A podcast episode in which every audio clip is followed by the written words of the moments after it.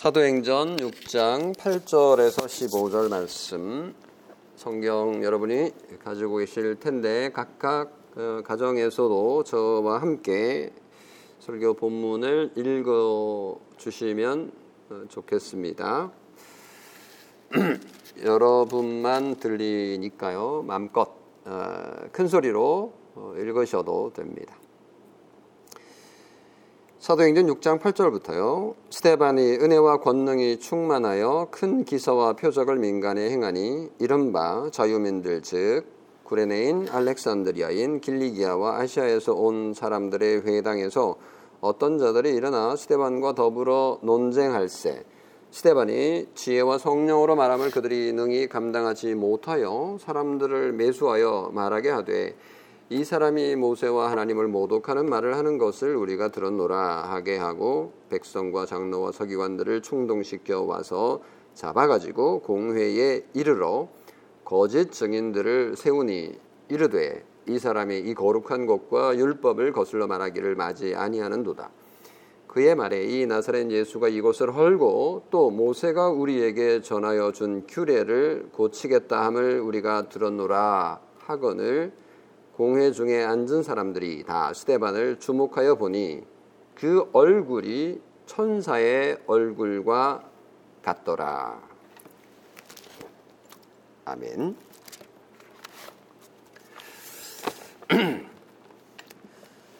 자, 오늘 설교는 어, 일곱 집사 가운데 스집사의 일대기를 어, 시작하겠습니다. 네, 스집사. 들어보셨나요? 예, 서집사는 들어봤지만 스집사는 처음 들어보셨나요? 예, 스대반이니까 스집사라고 이렇게 불러봤습니다. 아, 오늘 설교의 제목은 천사의 얼굴 전도자 스데반입니다. 음, 나이가 들어갈수록 우리가 책임져야 될 것들이 있을 텐데 에, 일명 말하기를 자신의 얼굴은 어, 나이가 들어가면서 자기가 책임져야 한다. 뭐 이런 얘기를 하는데요. 오늘 어, 마지막 순간 시대반의 마지막 순간의 모습이 천사의 얼굴과 같았다라고 한 것을 보면서 어, 우리의 삶이 어떠해야 할지 에, 우리가 마지막 하나님에게 갈 때까지 우리의 에, 얼굴 표정 모습 모습 그러니까 우리의 삶을 대표하는 것이겠죠. 어떠해야 할지를 어, 우리가 생각하고 또 우리가 결단하고 어, 고백하는 시간이 되면 좋겠습니다. 오늘 설교는 세 대지로 나눠봤는데요. 스테반은 과연 집사인가? 두 번째는 특별위원 아, 그리고 세 번째는 천사의 얼굴 시대 반 이렇게 나눠서 설교를 하겠습니다. 아, 제가 스집사라고 불렀는데요. 어, 사도행전 6장에 나오는 일곱 명의 직분자를 우리가 집사로 알고 있습니다. 왜냐하면 이들이 이제 구제하는 일, 그리고 식탁 음식을 공급하고 나눠주는 극률 사역, 구제 사역, 복지 사역을 했다라고 우리가 이제 추측하기 때문에 당연히 이제 집사 직분이다라고 보게 되는데요. 더 결정적인 그 근거는 사도행전 21장 8절에 나오는 말씀이거든요. 어, 거기 보면 이튿날 떠나 가이사랴에 이르러 일곱 집사 중 하나인 전도자 빌립의 집에 들어갔다. 사도 바울이 전도 여행 중에 어느 집에 가서 숙박을 했는데 그 집이 바로 일곱 명의 직분자 가운데 하나였던 빌립의 집에 들어갔는데 그 빌립을 일컫기를 일곱 집사 중 하나라고 했기 때문에 아, 우리는 당연히 어, 사도행전 6장에 나오는 일곱 명의 직분자는 집사일 것이다라고 이제 보는 거죠. 그런데 어, 질문을 던져봅니다. 정말로 스테반 빌립을 위시한 이 일곱 명이 집사가 맞는가? 어, 라는 것입니다. 우리가 성경에 집사 직분이 있다라는 걸 너무나 잘 알고 있죠. 어, 그런데 어, 집사의 기원도 정말 어, 사도행전 6장으로 봐야 될까라는 의문을 한번 던져볼 필요가 있습니다. 어, 왜냐하면 첫 번째 이유는 어, 일곱 집사 중 하나 인 전도자 빌립이라고 했을 때 이 집사라는 단어가 사도행전 21장 8절의 본문에는 사실 없는 단어입니다. 그 διάκονος라고 하는 이 집사라는 단어를 한글로 번역하면서 그냥 집어 넣었습니다.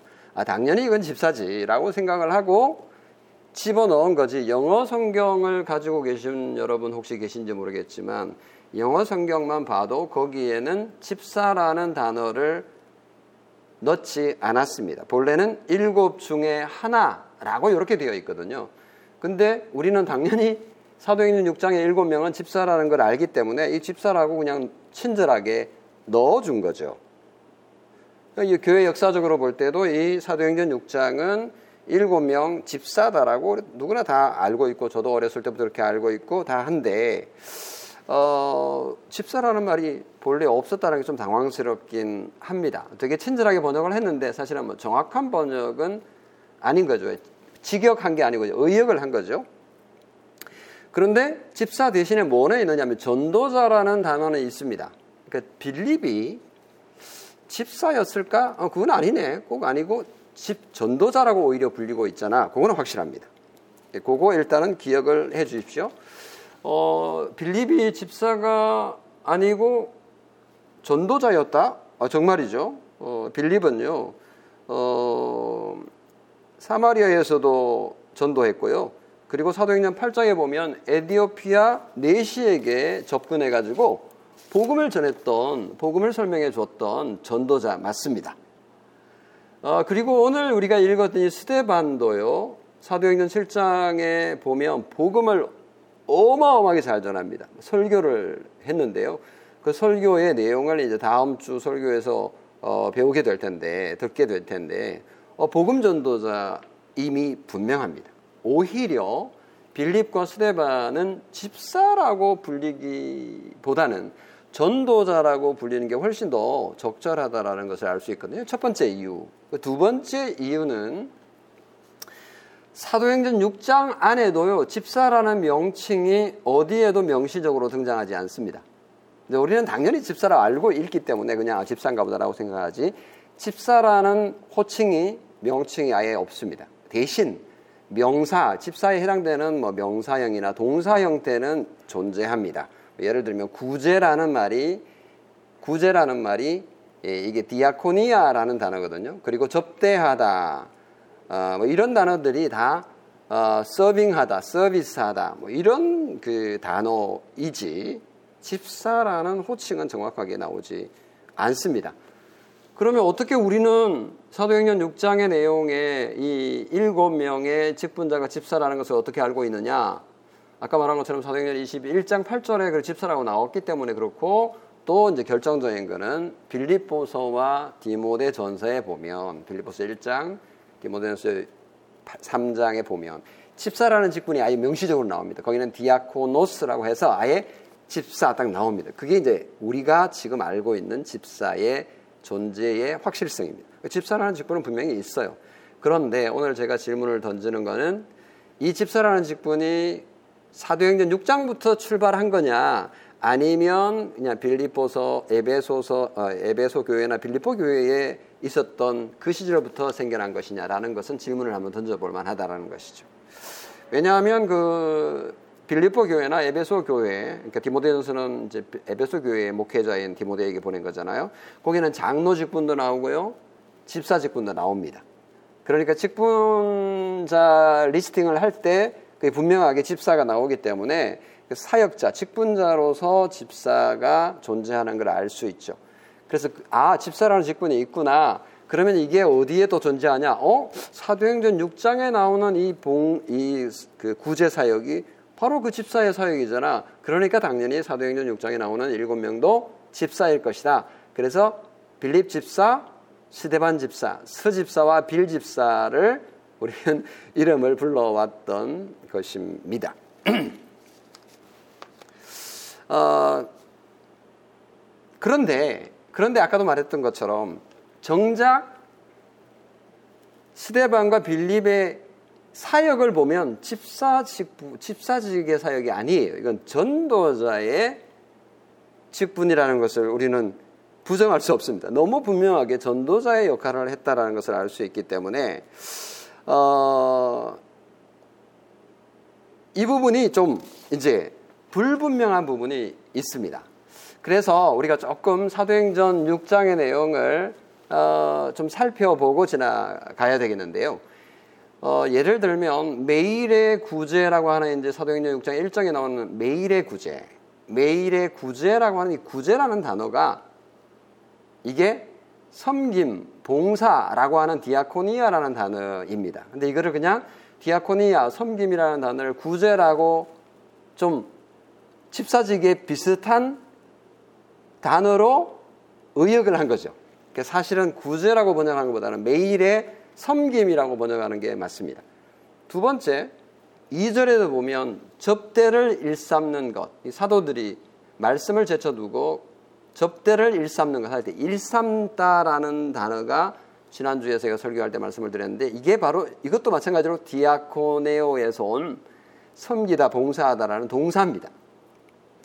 그러니까 접대를 봉사하는 거, 접대를 섬기는 것, 식탁 서빙을 하는 거가 적당하지 않다. 이렇게 되어 있는 거죠. 더군다나, 더군다나 4절에 보면 우리는 오로지 기도하는 일과 말씀 사역에 힘쓰겠다라고 했을 때 말씀 사역이라는 단어가 사역, 이 사역이라는 단어가 정확하게 구제라고 번역한 단어하고 일삼는 것이라는 단어하고 똑같은 겁니다. 그러니까 디아코니아, 디아코니아라고 하는 단어가 말씀의 사역, 말씀 사역, 이 사역이라는 단어하고 똑같아요. 그래서 구제, 일 삼는 것, 사역, 이 모두 다 같은 한 단어를 다르게 번역을 했어요. 그러니까 영어로 번역하자면 그냥 serving 또는 to serve 또는 service 이렇게 번역할 수 있는 건데 한글로 이제 오면서 다양하게 이제 번역이 된 겁니다. 자, 그 사실을 우리가 인정을 하면 그러면 사도행전 6장에 나오는 이 구제랄지 일삼는 것이랄지 사역이라는 단어는 디아코니아라고 하는 일반적인 넓은 의미의 봉사, 섬김 요런 단어라고 볼 수 있는 거죠.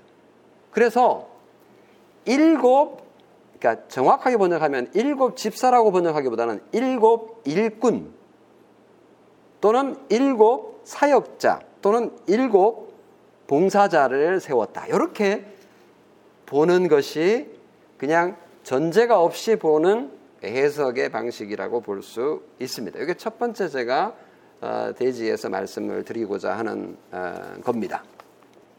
이제 두 번째 그러면 이 일곱 명이 도대체 뭐냐? 일곱 명이 집사 집사직이 아니라면 그렇다면 이게 뭐냐? 어, 사도행 6장에 나오는 매일의 구제. 자, 매일의 구제라는 말이 구제가 이제 섬김과 봉사라고 번역할 수 있다고 제가 말씀을 드렸잖아요. 어, 봉사. 자, 그러면 1절을 한번 봅시다, 여러분. 1절에 보면 헬라파 유대인들이 자기의 과부들이 매일의 구제에 빠짐으로 히브리 사람들을 원망하니를 다르게 해석할 수 있습니다. 다시 말하면 자, 자 한번 그 본문을 여러분 한번 꼼꼼히 보세요. 헬라파 유대인들이 자기의 과부들이 매일의 구제에 빠짐으로 히브리파 사람을 원망한다. 요, 요 말을 여러분 어떻게 이해를 하세요?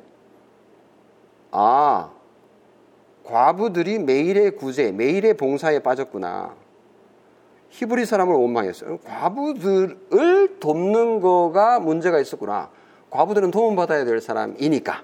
이렇게 이제 우리는 당연히 이해를 합니다만은 요거는 완전 반대로 해석할 수도 있습니다. 다시 말하면 과부들을 매일 구, 매일 봉 매일 구제하는 게 아니고 과부들이 매일 봉사하는 것에서 빠진 것이다. 이렇게 해석할 수 있습니다. 이거는 전혀 문제가 없는 어, 해석 방식입니다. 어, 무슨 말인지 이해하시겠어요?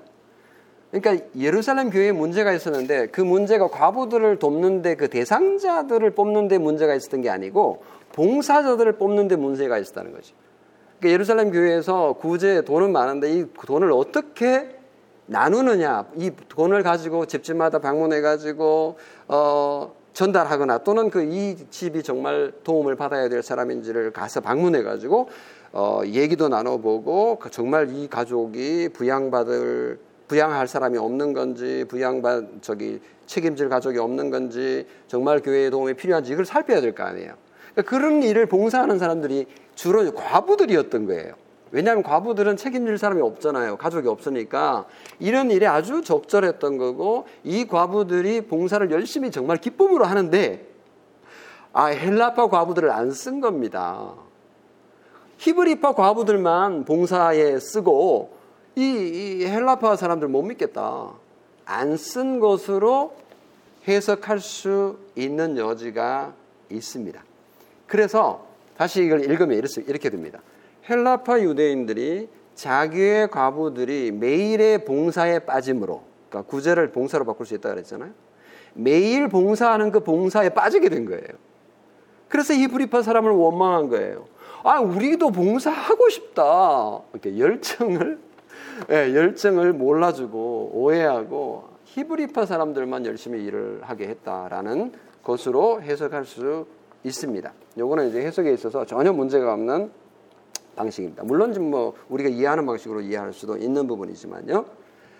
어, 이것도 이제 천국 가서 물어봐야 되겠어요. 그죠? 정확하게 무슨 일이 있었는지. 그러나 이렇게 해석할 수 있는 여지가 있기 때문에 한번 생각해 보는 겁니다. 그렇다면 이 일곱, 일곱 명의 직분자는 뭐냐라는 거죠. 집사가 아니면.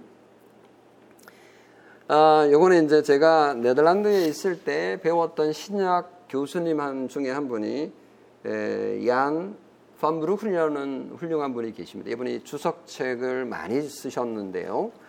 어, 정말 어, 탁월하고 영성이 정말 훌륭하신 분이신데 이분에게 제가 많이 설교에 빚지고 있습니다.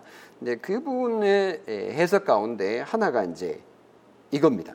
그래서 이분의 주석을 읽으면서 아, 많은 지지를 얻지 못하지만 그러나 충분히 개연성이 있다라고 해서 여러분에게 이제 소개를 하면서 어, 스데반의 전도자로서의 사역을 제가 부각시키기 위해서 이 말씀을 드리는 겁니다.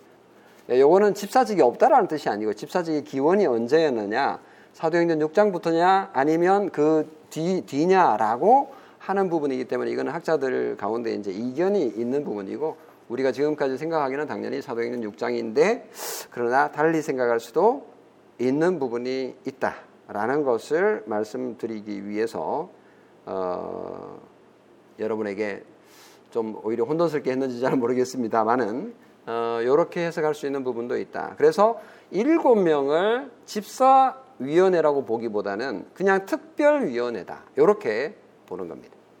그러니까 일시적으로 단기적으로 이 문제를 해결하기 위해서 뽑혔던 특별위원회. 그랬다가 사라진 사도시대에만 있었던 특별한 일곱 명의 봉사자, 섬김이 이렇게 볼 수도 있다라는 것을 말씀을 드립니다. 그러니까 이분들은 그 봉사자를 어떻게 오거나이즈하고 어떻게 봉사를 하는 것이 좋을지 이분들에게 뭐 티칭도 하고 교육도 시키고 그리고 또 그 봉사자들이 아주 공평하게 공정하게 안 그래도 예루살렘에 이 두 파로 나눠져 가지고 굉장히 서로 알력이 좀 심할 수 있는 건데 그게 이, 이 사건 때문에 완전히 그냥 막 불붙은 게 되었던 건데 이 부분을 어떻게 잘 좀 처리하도록 7인의 특별위원회를 만들었었다. 이렇게 볼 수 있는 여지도 있다라고 말씀을 드립니다. 자, 왜 제가 이 그 해석을 굳이 한번 말씀을 드려보냐 하면, 이렇게 해야 스데반과 빌립이 했던 전도자로서의 사역이 오히려 더 분명하게 빛납니다. 그런 측면이 있고, 또, 또 누가도, 누가도, 어, 스데반과 빌립의 이 전도자로서의 사역을 더 부각시키고 있다라는 것을 우리가 확인할 수 있습니다. 자, 그러면 마지막 천사의 얼굴 스데반에 대해서 어, 살펴보도록 하겠습니다.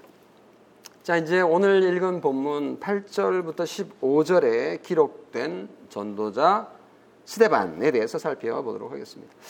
음, 이 스데반이 서집사가 아니라 스 전도사였다.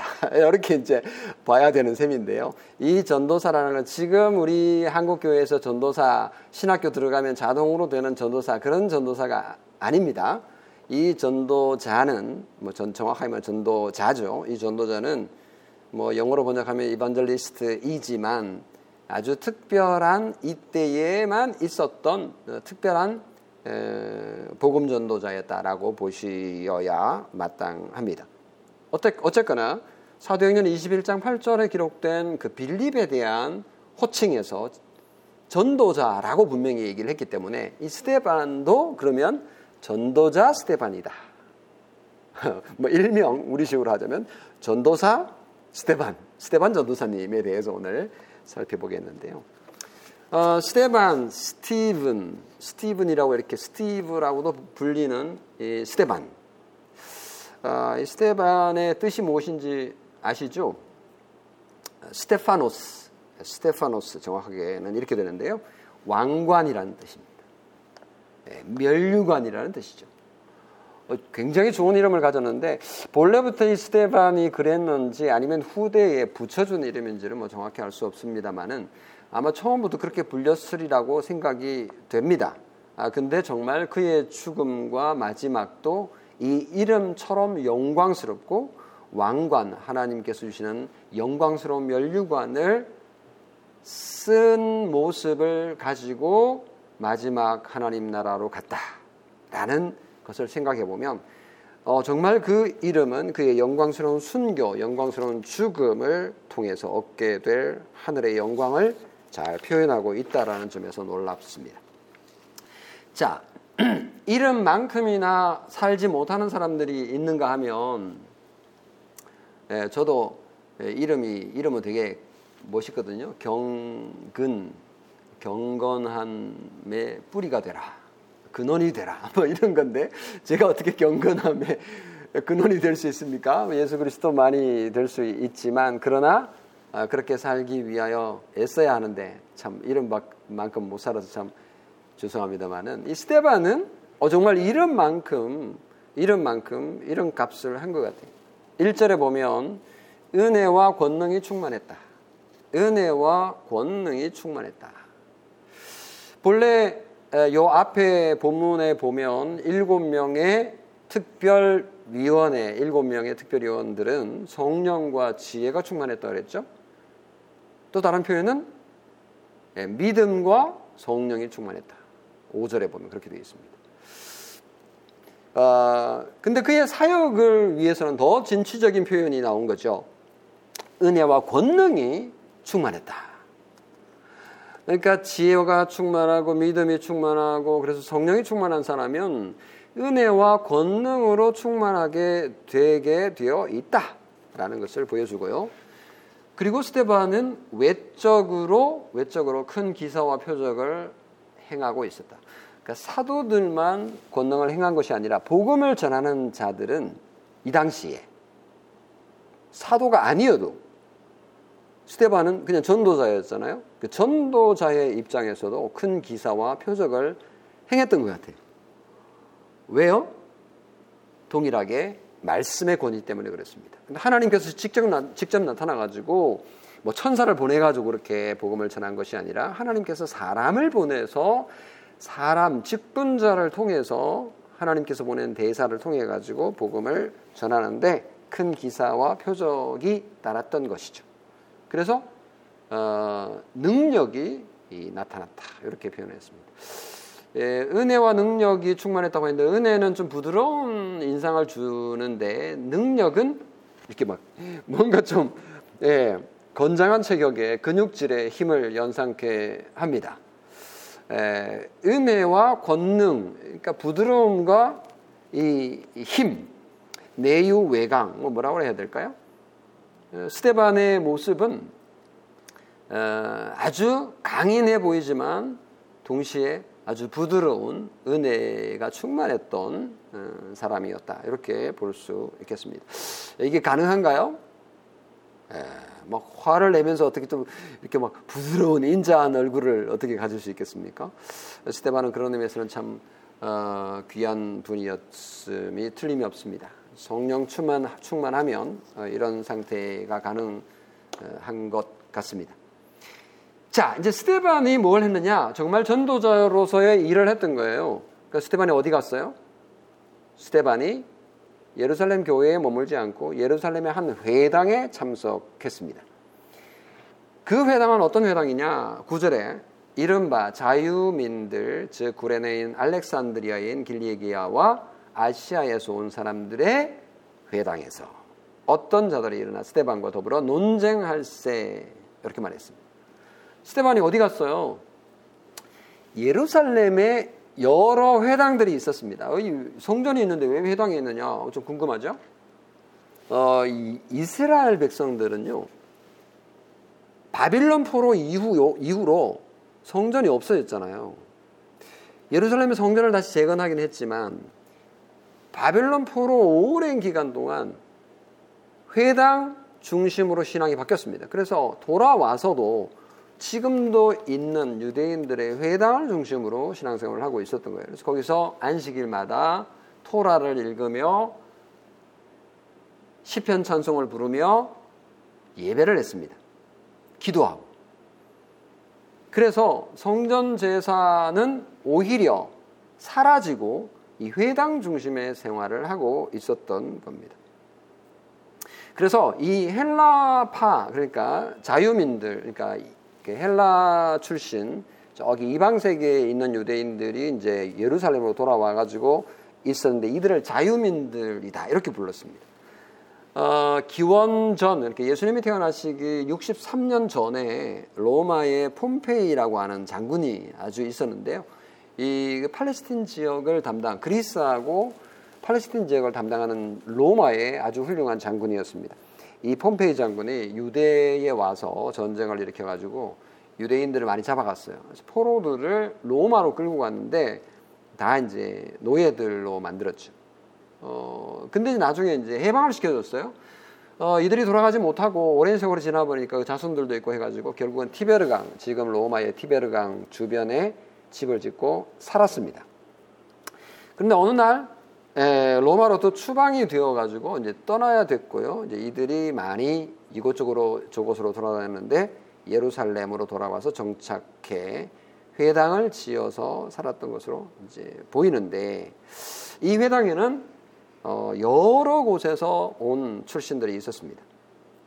첫 번째가 구레네, 구레네에서 왔다. 이 구레네는 북아프리카 그 지금의 리비아 지역에 살던 유대인들이라고 볼 수 있습니다. 이들은 농사와 목축업을 했는데 예, 아주 번성했고 바다와 육지를 연결하는 교통의 요지로서 무역이 성행했습니다. 그래서 유대인들이 거기서 무역을 하면서 아주 어, 부자가 되었습니다. 에, 그곳에 있던 유대인들이 이제 예루살렘으로 이주해서 나이가 많이 들어가지고 이제 고향으로 또는 뭐 할아버지의 땅으로 이제 돌아온 거죠. 두 번째 사람들은 알렉산드리아인이다 이렇게 했는데 알렉산드리아도 동일하게 이제 북아프리카의 이집트의 수도가 되기도 했던 지금은 뭐 카이로가 수도입니다만 옛날에는 알렉산드리아가 어, 이집트의 최고의 수도였습니다. 지중해 해양 무역의 중심이죠. 여러분 잘 아시다시피 음, 그 안토니우스가 어, 클레오파트라를 만나러 가잖아요. 지중해를 건너서 어, 거기 알렉산드리아입니다. 이 알렉산드리아는 로마 다음으로 큰 어, 도시였고 여기 이제 수천 명의 유대인들이 정착해서 살고 있었고요. 이 유대인들은 군대, 군인들 그리고 시민 정부의 요직에서 활동을 했습니다. 그 이집트에서 유대인들이 그 요셉 이후로 상당히 그 인정을 받았던 것 같아요. 그래서 알렉산드리아에 살고 있는 유대인들은요 돈도 많고 여기도 어, 권력도 많이 행사하고 있었기 때문에 이들이 이제 헬라어를 사용했습니다. 아, 그래서 예, 이 당시는 다 헬라 문명이었으니까 마치 이제 동양이 뭐 한자 한자어를 다 썼던 것처럼 여기도 이제 헬라어를 다 말하고 쓰고 했는데 구약 성경을 어, BC 300년 경에 에, 헬라어로 다 번역을 했습니다. 구약 성경은 본래 히브리어로 되어 있잖아요. 헬라어로 다 번역을 했는데 이게 70명의 사람들이 이제 번역을 했다고 해서 셉투아, 아, 진타에서 이제 긴타, 어, 70명 이렇게 이름을 붙인 셉투아젠트라고 하는 헬라어 성경도 번역했을 정도로 대단한 알렉산드리아 유대인들. 이들도 예루살렘에 들어왔고요. 길리기아의 소아시아 길리기아 사람들은 터키, 지금의 터키 지역인데 터키 남부 바울이 태어났던 다소도 이 길리기아의 도시입니다. 그리고 마지막으로 이제 아시아인데 이제 아시아는요, 뭐 지금은 우리 우리도 아시아지만 그 당시 아시아라고 하는 것은 그 지금 터키의 중앙 쪽 그리고 북쪽 다 합쳐가지고 이게 아시아라고 불렀습니다. 그러니까 뭐 에베소를 중심으로 해가지고 어, 터키 그 에게 쪽으로 해서 이쪽을 전부 다 아시아라고 불렀습니다. 그래서 네 군데 지역으로부터 모인 헬라파 유대인들이 모인 회당에 이제 간 겁니다. 어, 여러분 아시다시피 우리 한국 어, 한국 제외 거주자들도 많잖아요. 우리나라 그 제외 거주민들이 600만, 700만 명 뭐 된다 이런 얘기도 있잖아요.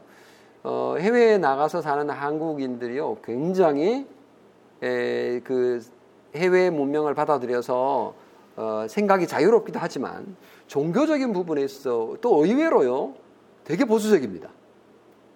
꽉 막힌 부분도 많아요. 어, 그런 좀 측면이 있는데 거의 여기도 마찬가지였던 것 같아요. 스테반이 회당에서 성경을 읽고 강론을 했는데요. 오, 이 헬라파 회당이요, 뭐 만만치 않습니다. 그냥 히브 그 당시 서기관과 바리새인들 못지않은 거예요. 논쟁이 벌어졌는데요. 스테반이 거기서 논쟁을 한 겁니다. 근데 스테반이 지혜와 성령으로 말함을 그들이 능히 어떻게 해요? 이겼을까요? 당하지를 못했어요. 10절에. 스테반 한 명에게 이 회당에 있는 그 세계 최고의 헬라 지식, 그 당시 최고의 지식을 가지고 있는 출신, 헬라 문명을 어, 습득한 지성인들이 어, 스테반에게 이기지 못합니다. 그 스테반이 하나님의 말씀으로 완전히 그냥 제압을 한 거죠. 마치 종교개혁 시대에 로마 천주교 사제들이 종교개혁가들의 성경 지식과 복음 논증을 당해낼 수 없었던 것처럼 스테반을 이길 수가 없었어요. 그 잠시 이제 중세 말기에 종교개혁이 일어나게 되는 상황을 말씀을 드려보면요. 로마 천주교 사제들은요, 성경을 너무 몰랐어요. 몰라도 너무 몰랐어요. 왜냐하면 로마 천주교 사제들은요, 설교를 준비할 필요가 없었습니다. 왜냐하면 그 옛날에 써놓은 설교들, 유명한 그 어록들을 가지고 그냥 한 5분, 10분 읽으면 그게 설교예요. 로마 천주교의 예배는요, 그냥 형식만 남아있는 겁니다. 그래서 예배 순서만 잘 인도하면 돼요. 그러면 자동으로 은혜가 온다라고 그들은 믿었습니다. 그래서 중세의 예배는 정말 아름답고 분위기는 있었지만 왜냐하면 뭐 성가들을 아주 멋있게 만들고 그리고 교회당 자체가 굉장히 경건하고 거기서 예배를 하면 뭐 촛불도 켜고 막 이렇게 하니까 되게 종교적이고 막 벌써 거기 들어가면 마음이 막 쫄이고 하나님이 막 벌 주실 것 같고 막 이러니까 그런 거는 있지만 그건 다 인간 인간이 만들어낸 그냥 분위기일 뿐이고 성령님께서 역사하지 않는 거예요. 왜냐하면 말씀이 역사하지 않으니까 말씀이 선포되지 않으니까 여기에는 성령께서 역사하지 않는 축은 예배를 하고 있었던 거예요. 그러니까 종교개혁가들이 성경을 읽고 연구하고 또 히브리어를 읽고 헬라어를 읽고 그리고 어, 초대교회 교부들의 교회의 아버지, 영적인 아버지들의 책들을 섭렵해 가지고 읽었기 때문에 성경에 대해서 아주 박식했습니다. 그래서 성경의 내용을 논리적으로 잘 정리를 하다 보니까 이 종교개혁가들하고 논쟁을 해서 이길 수가 없는 거예요. 스테반의 경우하고 너무너무 비슷한 것 같아요. 그래서 종교개혁가들은요, 어, 논쟁을 하면 늘 승리했습니다. 어, 종교개혁자들이 그래서 성경을 잘 요약해가지고 신앙 고백을 만들었고요. 그리고 그 신앙 고백에 근거해가지고 자녀들에게 이 진리를 전하기 위해서 뭘 만들었어요? 요리문답을 만들었습니다. 그래서 종교개혁가들이 만든 그 당시 신앙 고백과 요리문답이 무려 뭐 60개, 70개 정도 된다고 그래요. 지금까지 물려, 이렇게 전수된 것만 하더라. 그러니까 그 중에 대표적인 것들을 우리가 이제 배우고 있는 거지만 다 합치면 어마어마하대. 어, 여러분 잘 알다시피 제가 세계교회 역사, 세계교회사 걷기에도 썼지만 루터가 95개, 95개조 반박문을 써가지고 비텐베르크 성당에 톡 붙였잖아요. 그 연도가 언제예요? 1517년 10월 31일. 왜 붙였어요? 논쟁하려고. 논쟁하려고. 지금 로마 천주교회가 가르치고 있는 이 교리가 맞는지 틀리는지 말씀에 근거해서 한번 논쟁합시다라고 톡 붙였는데 아 이게 이게 그냥 일이 아주 꼬였습니다. 사실은 이제 하나님께서 놀랍게 역사하신 건데 이게 이렇게 커질 줄은 아무도 몰랐던 거죠. 아무도 몰랐습니다. 그래가지고 어, 놀랍게 놀랍게 이런 일들이 어, 일어나서 루터가 원하지 않는 방향으로 흘러가서 종교개혁이 이루어진 거예요. 그래서 결론적으로 말하면 종교개혁은 사람이 일으킨 게 아니고 하나님께서 일으키신 것이다. 하나님께서 인도하시던 것이다. 라고 고백할 수밖에 없습니다. 루터도요, 그 이후로 논쟁을 여러 번 했습니다. 그 루터를 이길 수가 없었어요. 보름스, 유명한 보름스 그 국회에서도요, 그 제국회의가 열렸잖아요. 그 당시 신성 로마 제국이 회의를 주관해 가지고 회의를 했는데 루터를 이길 수가 없었습니다. 그냥 협박만 했죠. 어, 너 저기 인정하지 않으면, 너 잘못했다고 회개하지 않으면 죽일 거다. 그리고 루터를 지지하는 모든 제후들과 군주들과 군인 저기 백성들은 다 어, 불이익을 당하고 어, 죽을 거다. 이렇게 이제 위협을 하니까요. 이게 정치 싸움으로 흘러가 가지고 종교 개혁이 어, 정말 피비린내 나는 그런 어, 전쟁으로 이어지기도 했습니다. 어쨌거나 그래도 어, 그 당시에 수많은 토론들이 있었는데 추빙글리 예를 들면 쭈리히의 스위스 쭈리히의 추빙글리도요 몇 번에 걸친 대토론을 했습니다. 그때 대토론회는 당연히 이제 그 국가가 아, 나서가지고 자 그러면 자 우리 토론회 한번 하자. 토론회를 하잖아요. 100의 100은 종교개혁가들이 이겼습니다. 이게 뭐 뻔한 겁니다. 그래서 심지어 예를 들면 칼뱅도요 스위스에서 어, 가까운 로잔이라고 하는 곳에서 회의가 있었는데 에, 그때 토론회가 있었는데 그 토론회에 칼빈이 가가지고 토론회를 했는데요. 그 토론회에 참석한 수도승 몇십 명이요 회개하고 개종을 했습니다. 개신교로 개종을 했어요. 놀라운 일이 일어난 거죠. 그러니까 어, 스테반이 이, 토론을 했는데 지혜와 성령으로 말함을 그들이 능히 당하지 못하더라. 이게 충분히 이해가 되는 거죠. 종교개혁 시대에 그런 일이 있었고 이 예루살렘 초대교회 때도 그런 일이 있었습니다. 이 이제 하나님의 말씀, 성경 말씀을 제대로 가르쳤을 때 두 가지 반응이 나타나는데 하나는 회개하는 겁니다. 또 다른 하나는 뭐죠? 회개하지 않는 거죠. 이 경우는 회개하지 않는 경우입니다. 오히려 자유민들의 회당 사람들이 말로 이길 수 없자 악한 계략을 꾸몄습니다. 돈은 돈을 주고 사람을 매수했습니다. 그리고는 위증을 하도록 한 거죠. 11절에 이 사람이 모세와 하나님을 모독하는 말을 하는 것을 우리가 들었노라. 당시에는 여러분 잘 알다시피요. 증언자, 증인 두세 사람만 있으면 무죄한 사람을 유죄인으로 만들고 죽일 수도 있었습니다. 위증은 우리가 잘 알다시피 제9계명을 어기는 것입니다. 엄격하게 금하고 있죠. 그런데 위증으로 스테반을 공회에다가 고발을 합니다. 그러니까 이게 고발을 할 때는 그리고 고발을 받아줄 때는요 반드시 증인 두 사람 또는 세 사람이 있어야 되는 거예요. 무게 있는 사람인 경우에는 세 사람이 있어야 되는 거고요. 직분자 같은 경우는. 근데 보통의 경우는 두 사람은 적어도 있어요. 한 사람이 가지고 안 돼요. 근데 이게 위증하면 위증한 사람도 그 동일한 죄, 그 죄가 있잖아요.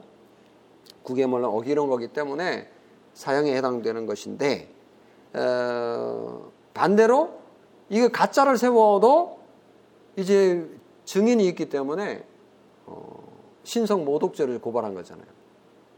사형감입니다. 그러니까 반대로 이제 이게 적용이 되면 스테반이 죽을 수도 있는 거죠. 위정자가 죽든 아니면 에, 피고가 죽든 그러니까 고소당한 스테반이 죽던 이런 상황이 이제 일어나게 된 겁니다. 어, 상황이 지금 심각해지는데 예수님께서 고소당하는 상황하고 너무나 비슷하죠. 자 보십시다. 어, 12, 14절에 보면 백성과 장로와 서기관들을 충동시켜 와서 잡아가지고 공회에 이르러 거짓 증언을 세우니 증인을 세우니 이르되 이 사람이 거룩한 것과 율법을 거슬러 말하기를 마지 아니하는도다. 그의 말에 이 나사렛 예수가 이것을 헐고 또 모세가 우리에게 전하여 준 규례를 고치겠다 함을 우리가 들었노라. 그 구체적인 고소 내용은 이제 14절에 거룩한 것과 율법을 거슬러 말한 것인데 이 나사렛 예수가 이것을 헐고 모세가 우리에게 전하여 준 규례를 고치겠다. 이 내용이 이제 어, 다음 주 설교하게 될 7장에서 다 나옵니다. 이제 이렇게 이제 고소를 당해가지고 사내들인 공의 앞에 섭니다. 이미 사도들이 두 번이나 사내들인 공의 앞에 선 적이 있는데 이제 어, 유대인 출신이 아닌 어, 헬라 문명에 있던 디아스포라 유대인 가운데 대표되는 스테반이 공의의 앞에 사내들인 공의 앞에 서게 된 겁니다. 15절 같이 한번 읽어보겠습니다. 공회 중에 앉은 사람이다. 스테반을 주목하여 보니 그 얼굴이 천사의 얼굴과 같더라. 여러분 놀랍지 않습니까? 지금 스테반을 죽이겠다라고 하는 겁니다. 죽이겠다고 지금 달려드는 거죠. 그런데 공회 중에 앉은 사람들이 스테반의 얼굴을 봤습니다. 그 모습이 천사의 얼굴과 같더라. 나를 죽이겠다라고 달려드는 사람 앞에 표정이 이게 가능할까요? 아우 저는 저를 욕하는 사람 앞에서 막 앉아 있으면 심장이 벌렁벌렁 뛰고요. 아, 막 얼굴이 이제 막 굳어지고, 어, 막 이게 막 분해 가지고 난리가 날 것 같은데 지금 스테반의 얼굴이 천사의 얼굴과 같다. 이건 뭐 천사의 얼굴과 같다. 이게 가능할까요? 자, 근데 이 천사의 얼굴과 같았다. 이게 무슨 뜻일까요, 여러분? 뭐 좋은 뜻이 뜻일 것 같긴 해요. 네, 천사의 얼굴, 뭐 좋은 거겠죠. 당연히 여기는 이제 타락한 천사, 마귀의 얼굴, 사탄의 얼굴을 얘기하는 게 아니겠죠. 네, 타락하지 않은 하나님을 섬기는 피조물인 천사, 그러니까 죄가 없는 천사 의 얼굴, 뭐 이거를 얘기하는 거니까 뭐 좋은 거겠다 싶은데 천사의 얼굴이다. 이게 도대체 뭘까? 제가 질문을 던졌는데 아 이거를 분명하게 설명해 주는 주석도 없고 또 제가 가까이 있는 분에게 또 목사님들한테 물어봤는데 아, 천사의 얼굴이 뭘까? 아, 아무도 대답을 안 해주시라고요. 아, 정말 알고 있으면 좀 나눠 가지지. 아무도 말을 안 해줘가지고 천상 제가 이제 결국은 이제 묵상하면서 기도하면서 찾아야 되는데 이 천사의 얼굴이 도대체 어떤 의미일까? 제가 하나님께서 저에게 주신 지혜로 찾아봤는데 천사의 얼굴은 빛이 났을 것 같아. 뭐 싶은 생각이 들었습니다. 뭐 웃고 있는 허, 바보같이 웃는 얼굴이었을까? 뭐 이렇게 볼 수도 있겠습니다. 그게 천사일까? 뭐 그건 아닐 것 같아요. 천사가 웃는다. 뭐 그건 아닌 것 같고요. 어, 저는 천사의 얼굴이라고 하면 천사의 그 예, 정체성하고도 관련이 있을 것 같은데 일단은 제가 모세가 생각이 났어요. 그러니까 모세가요. 어, 하나님과 만나서 얘기를 나누고 백성들에게 내려오면요. 얼굴에 뭐가 났어요? 네, 빛이 났다 그랬어요. 광채가 났다고. 어, 출애굽기 34장에 나오는 얘기인데요. 하나님하고 모세하고 막 얘기를 나눴어요. 뭐 주로 이제 하나님이 얘기해 줬겠죠. 그러니까 하나님을 만나고 시내산에서 내려오면 모세의 얼굴에 막 환하게 빛이 난 거예요. 요한계시록에 보면 보좌에 앉으신 이가 막 빛이 났다 이렇게 얘기하죠. 뭐 하나님의 광채를 얘기하는 영광을 얘기하는 거죠. 그러니까 하나님의 영광이 모세의 얼굴에 이제 반영이 된 거죠. 근데 모세는 잘 몰라, 처음 몰랐어요. 근데 뭐, 오, 뭐 이렇게 된 거죠. 어, 당신 얼굴에 빛이 나요. 막 무서워요. 이제 이렇게 된 거죠. 어, 근데 이제 어떻게 됐냐면 이게 모세가 하나님께 이제 말씀을 받아가지고 내려와가지고 백성들에게 이제 전할 때, 말씀을 전할 때 그때 빛이 났습니다. 와, 그래서 모세가 말하는 걸 보고는, 와, 하나님이 말하는 것 같아. 어, 이건 하나님의 말씀이야. 이렇게 생각을 할 수 있도록 그렇게 된 겁니다. 그래서 모세가 말하는 거를 엎드려서 막 이렇게 하나님 말씀하는 것처럼 이렇게 아멘으로 받았어요. 근데 이상한 현상이 생겼습니다. 강단에서 내려왔는데도 여전히 모세의 얼굴이 막 빛이 난 겁니다. 그래서 어떻게 했어요? 맞습니다. 모세의 얼굴에다가 이렇게 어, 수건을 가렸습니다. 마치 지금 아프가니스탄의 여성들이 뭐 이제 탈레반이 들었으면 뭐죠 이거? 무르카입니까? 이거를 이제 착용을 해. 완전 눈만 이렇게 내고 얼굴을 완전 가리는 거 있잖아요. 뭐 그렇게 하듯이 얼굴을 완전히 가렸습니다. 어떤 식으로 가렸는지 모르겠는데 뭐 수건으로 가렸다 성경을 이렇게 얘기합니다만 그냥 하여튼 뭐 부르카처럼 이렇게 얼굴을 가려야 돼. 왜? 모세의 얼굴이 빛이 나니까 모세를 쳐다볼 수 없는 일상생활이 불가능한 겁니다. 사람들이 모세에게 접근하지도 않고 모세에 가면 다들 피해버리고 뭐 이거 안 되는 거죠. 심지어 뭐 가족들도 모세를 만나기 힘들어 할 테니까. 그래서 평소에는 수건을 쓰고 있다가 말씀 전하러 올라갈 때는 수건을 다시 받았습니다. 그러기를 반복했는데 시내산에서 떠나고 나서도 모세의 얼굴에 그렇게 빛이 좀 났었나 봐요. 상당히 오랫동안 그 빛이 남아 있었다고 전해집니다. 나중에는 이제 빛이 없어졌고 사라졌죠. 그러니까 모세의 영광이 영원하진 않았던 거죠. 그 사라질 그 영광이 이제 고린도 어, 후서 3장에 보면 사라질 영광, 모세의 영광도 대단한데 우리는 영원한 영광을 받을 우리, 우리 아니냐, 막 이렇게 설명할 때 나오는 부분이에요. 요때 이제 이 영광스러운 빛이 천사와 같은 얼굴이 아닌겠는가.